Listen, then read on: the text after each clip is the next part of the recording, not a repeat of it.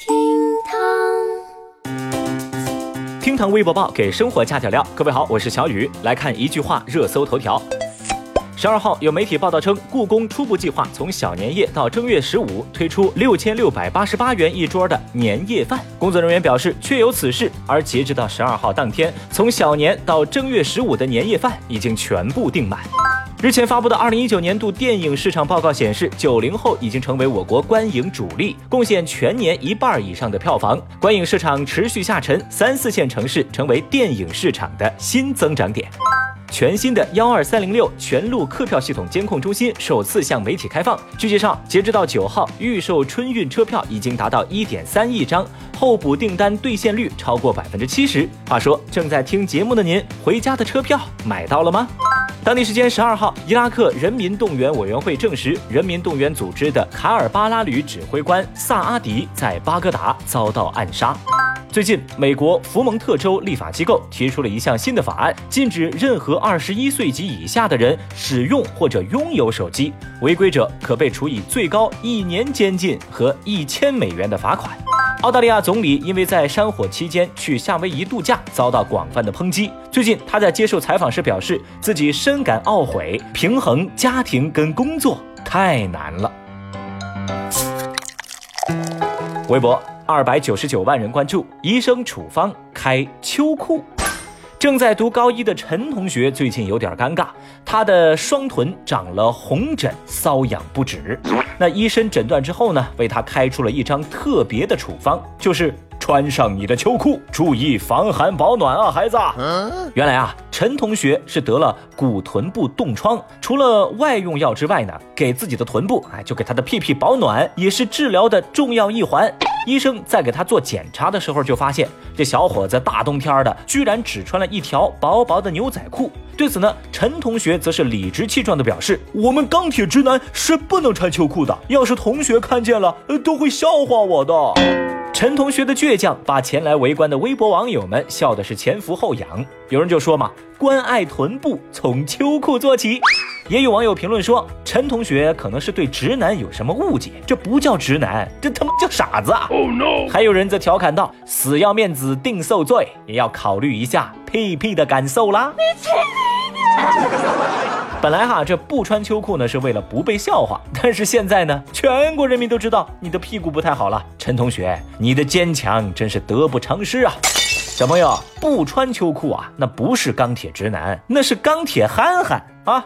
所以说啊，陈同学你还是太年轻，只有穿上了深藏不露、宽松适度，如人中吕布、马中赤兔的衣中秋裤，那才是一个完整的冬天。或许啊，真正的成长就是自己主动把秋裤穿上的那一刻吧。要知道，有时候屁屁可比面子重要的多。记得把秋衣扎进秋裤里，把秋裤扎进你的长袜里呀。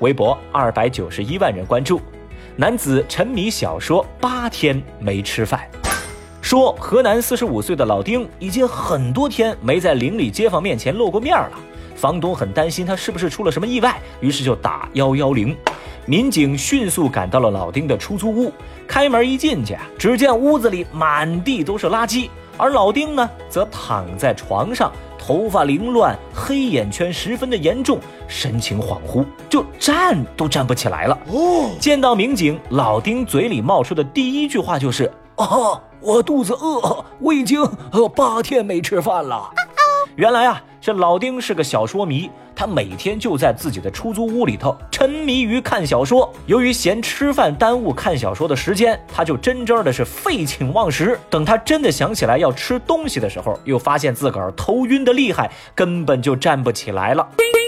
那医生在对老丁的身体进行检查之后，民警非常贴心的给老丁端来了一碗饺子。只见老丁狼吞虎咽的吃了起来，还开心的对民警说：“幸亏你们找到我了，谢谢你啊，警察叔叔。”老丁的故事呢是一传十，十传百，分分钟上了微博热搜。吃瓜群众们纷纷表示：“啥玩意儿？开年沙雕新闻就开始抢业绩了吗？难道就我一个人关心他瘦了多少斤？我就想晓得他看的是啥子小说。我天哪，四十五岁了还沉迷小说，怕不是个巨婴吧？这个世界太疯狂了。其实啊，老丁这事儿让小雨我也想起来，就前几年有个那个黑人老哥啊，就当时有个新闻说，一个黑人老哥因为沉迷于中国的玄幻小说，把毒瘾都给戒了。眼前这又有个沉迷小说把饭都戒了的家伙，嘿嘿。所以呢，这故事啊就告诉我们一个道理：单身狗别看小说，不然就是饿死在家里头都没人知道啊。微博二百零六万人关注，论文谈导师崇高感和师娘优美感。最近，中国科学院西北生态环境资源研究院博导、冻土学家徐忠民七年前在核心期刊《冰川冻土》上发表的论文引起关注。这篇论文在论述生态经济学的过程当中，列举了自己导师夫妇的事例，进而来阐述导师的崇高感和师娘的优美感。What？有媒体发现，徐忠明文章当中所谈及的导师是中国科学院院士陈国栋，而陈国栋呢，偏偏又是期刊《冰川冻土》的主编。稍经梳理，这一连串事实之间的关系十分的暧昧，也触动了公众的神经。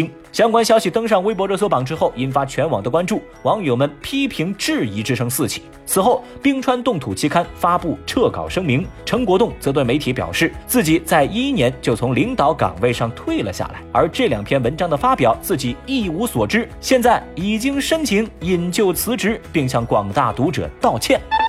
对于这一连番的补救措施，微博网友们并不买账。有人评论：“马屁大王徐博导一无所知，成院士。”对不起，sorry。有人嘲讽：“一个敢溜须拍马，一个敢公然刊发，真是珠联璧合，天下无双啊！”我不能想象。总之呢，大家一致认为，这种货色不查一查，他难道留着过年吗？哼！小雨，我发现哈，还有神通广大的网友扒出来说，这篇文章还是国家自然科学基金重点。项目资助的，可以说整个事儿都是细思极恐，用科研经费做出这等阿谀拍马的成果。小雨现在已经是惊掉了下巴啊！撤稿辞职就是这事儿的终点了吗？咱也不知道，咱也不敢问。哎呀，这事儿不能说的太细。微博一百七十九万人关注，九成春节出租涨价。根据某平台的数据显示，二零一九年最难打车的十天当中，有六天呢都是春节期间。眼下呀，全国已经有九个城市宣布将在鼠年春节期间上调出租费。其中呢，安徽黄山、阜阳、浙江杭州、金华、江苏淮安、连云港、广东珠海等七个城市是在打表价上直接加收费用，每趟次加价三到十块不等。比如说啊，调整之后，春节期间你在杭州打车起步价要二十三块。另外再来说一说四川资阳自贡呢，就是同时调整了起步价跟运价。此外，浙江丽水、四川泸州、吉林白山、广东惠州等四个城市呢，也在筹备着春节期间出租车涨价事宜。那么问题来了，正在听节目的您，支持春节出租车涨价吗？支持的扣一，反对的扣二。最后呢，再来补充一个全新的消息。之前咱节目当中说过，药店老板孙向波做心肺复苏压断了老太太十二根肋骨被起诉的事儿，一审的判决大家都知道了。但是很多人不知道的是，二零一七年老太一家人起诉孙向波之后，光顾孙向波药店的人就越来越少，一直到去年的六月份，孙向波的药店已经关门了。现在呢，他手里头的医疗机构执业许可证和乡村医生的执业证书他还留着的，要坚持年检。他说啊，等这个纠纷尘埃落定，等把这件事儿给说清楚了，他以后啊还想从事跟医疗相关的事业。好了，以上就是今日份的厅堂微博报，明天我们再聊，拜拜。